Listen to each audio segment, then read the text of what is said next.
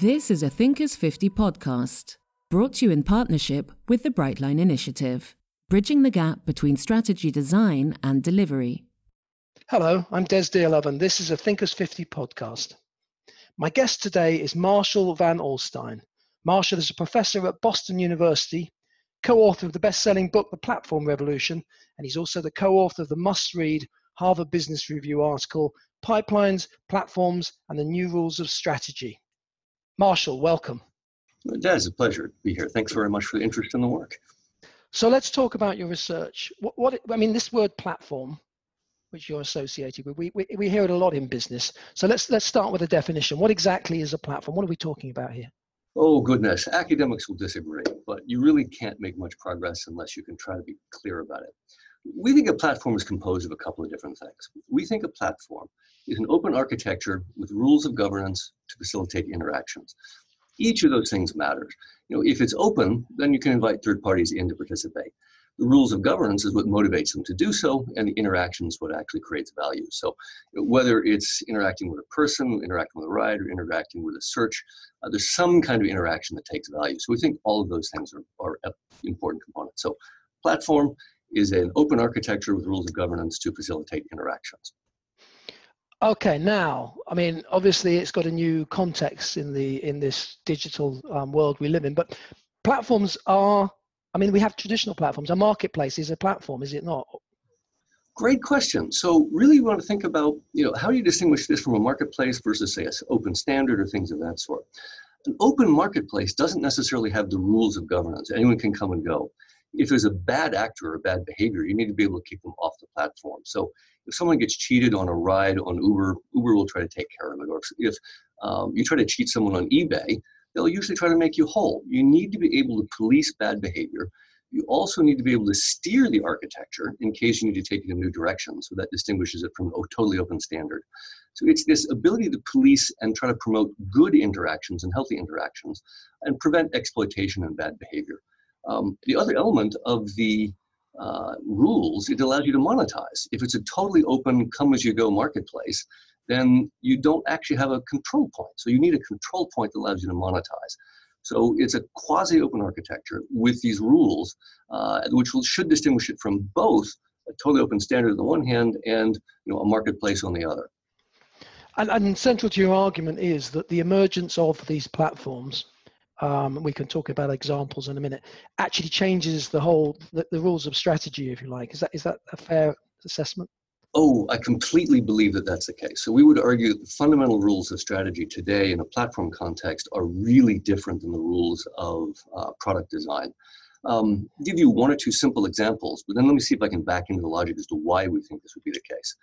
One of the things that we learn in traditional strategy is creating these barriers to entry. How are you going to protect your margins? How are you going to protect your profits?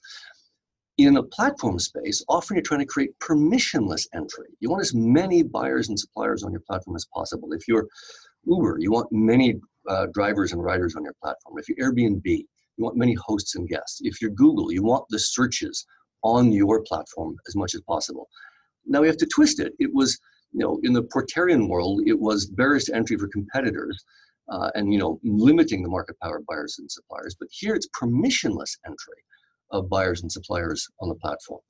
So, uh, so that's just one example. We give you a bunch of different examples. But why is this happening? Let me see if I can give you a deeper structural argument.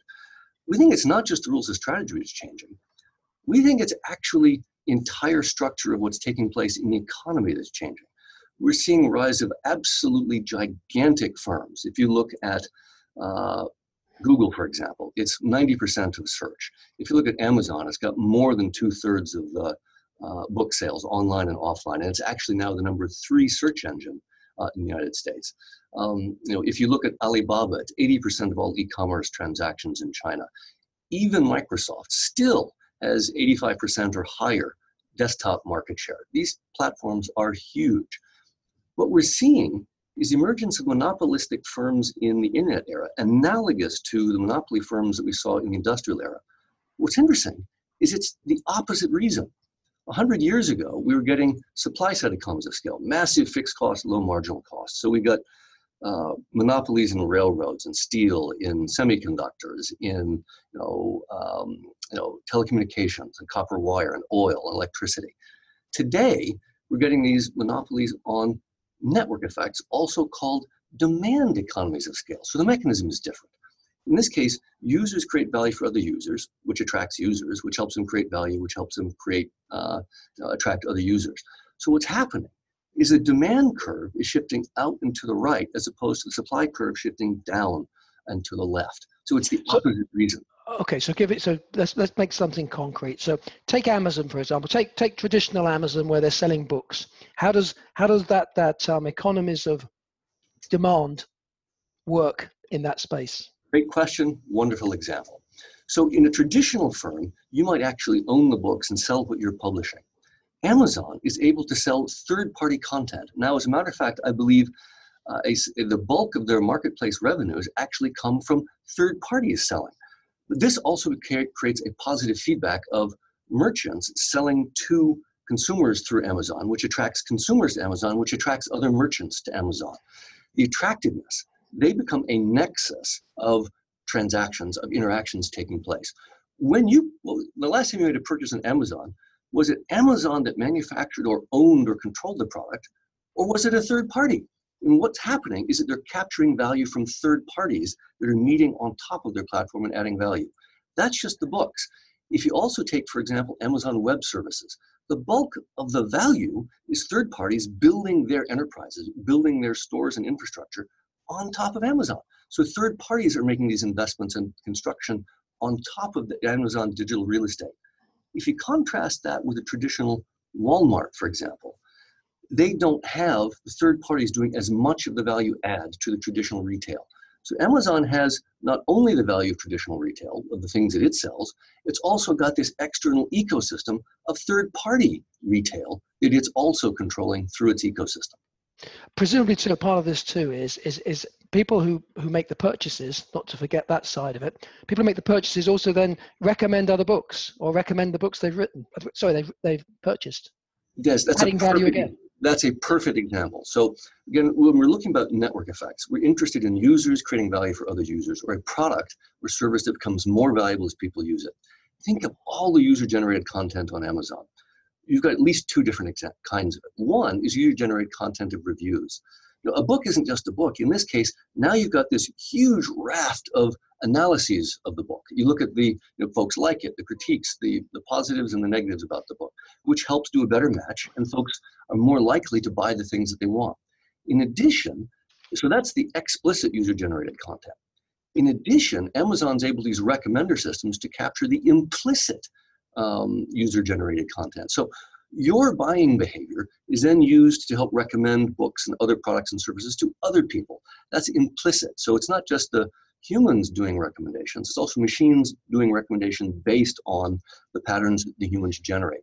Both of these factors are forms of user generated content making the platform more valuable. Amazon doesn't have to create it, the users are creating it. Okay, so you mentioned the word ecosystem. That, that's another very popular word at the moment, ecosystems. But what is what I mean, and, and value being created in different ways. What does that do then for the traditional value chain as we understand it? You know, people, a lot of people listening to this podcast would have learned sort of Porter's five forces, and they will they would understand a Porterian view of the world. But this seems to to disrupt that completely. So this is another great question. So what do we teach in business school? We teach, you know, Porter's value chain. We look at the you know, inbound logistics, you look at the supply chains, you look at the optimization, you look at the outbound logistics, all those things. And part of what you learn in then operations management is to optimize the portions of that supply chain. And the firm is in effect controlling each of those steps as you add value through each of those different steps. It's not how platforms work. In a platform context, we, we, we describe it as a shift from a pipeline to a platform. You take the, the production and consumption and you shift them off the platform. So Uber isn't making the rides, the drivers that it hires are. In Airbnb, they're not owning the rooms or creating experience, the hosts are doing that. In Amazon's case, Amazon's only selling a fraction of the goods. Third parties are doing this. In Google's case, Google's not creating the web pages. You and I are creating the web pages. Those are the searches on top. The job of the platform at that point is to curate massive amounts of content that third parties are creating. notice a huge distinction. In the pipeline business, the firm is articulating exactly what's being produced and it's adding value to different stages. In the production of a platform business, where the, the, the production consumption is shifted up and off the platform, third parties are articulating their need for a ride or service and they're supplying it. So you're not even specifying necessarily what is going to be done at any given instant, but you're enabling the curation and third party production. Curation and quality control is even more important. So, as we said earlier, you want as much permissionless participation as possible, but you also need the quality controls to make sure that it's a healthy experience. So, the job of the platform is to enable the third parties to bring their resources to the platform and do the job on top, but you then have to control the quality to make sure it's a positive experience in each of these cases. So it's no longer a, pl- a pipeline. We're controlling it, doing each of the value added steps yourself. You're inviting third parties into the ecosystem to do it for you. And this is this is this gives rise to the to the inverted firm. Ah, okay. Now you've hit a really important idea. Now let's take one additional step too, by the way, that also shows why these things grow so fast. So if you, you know, if you look at the platform firms, they seem to be really young in comparison to traditional firms. Notice as we shifted from pipeline to platform, what's your marginal cost of production? It's zero. You're not creating the costs of, you don't have to create the posts, you don't have to create the rides, you don't have to create the, uh, the searches. Third parties are actually creating that on your behalf. Why does this create the inverted firm? Okay. If it's the case that users are creating value for others' users, where is this going to scale? Inside the firm or outside the firm? Well, once you've asked the question, it's obvious what's happened. It's blindingly obvious. There are more users outside the firm than there are employees inside the firm. What this implies is that value creating activities that used to be controlled inside the firm are now moved outside the firm. This means managerial attention for whatever value creating activity the firm used to do now must take on an external counterpart. Previously, when you're optimizing the internal supply chain and you're controlling the steps of production. Now you have to invite people you don't know to bring you ideas you don't have and orchestrate their activity. This is activity done outside the firm rather than inside, which is why we call it an inverted firm. Network effects don't scale inside the firm as easily as outside, so you move value creating activities from inside to outside, hence the inverted firm. Marshall, thank you very much. I'm delighted to have, uh, cover any of those topics at your convenience. So it's, it's a big open space, and thank you for your interest. This is a Thinkers 50 podcast, brought to you in partnership with the Brightline Initiative, bridging the gap between strategy design and delivery.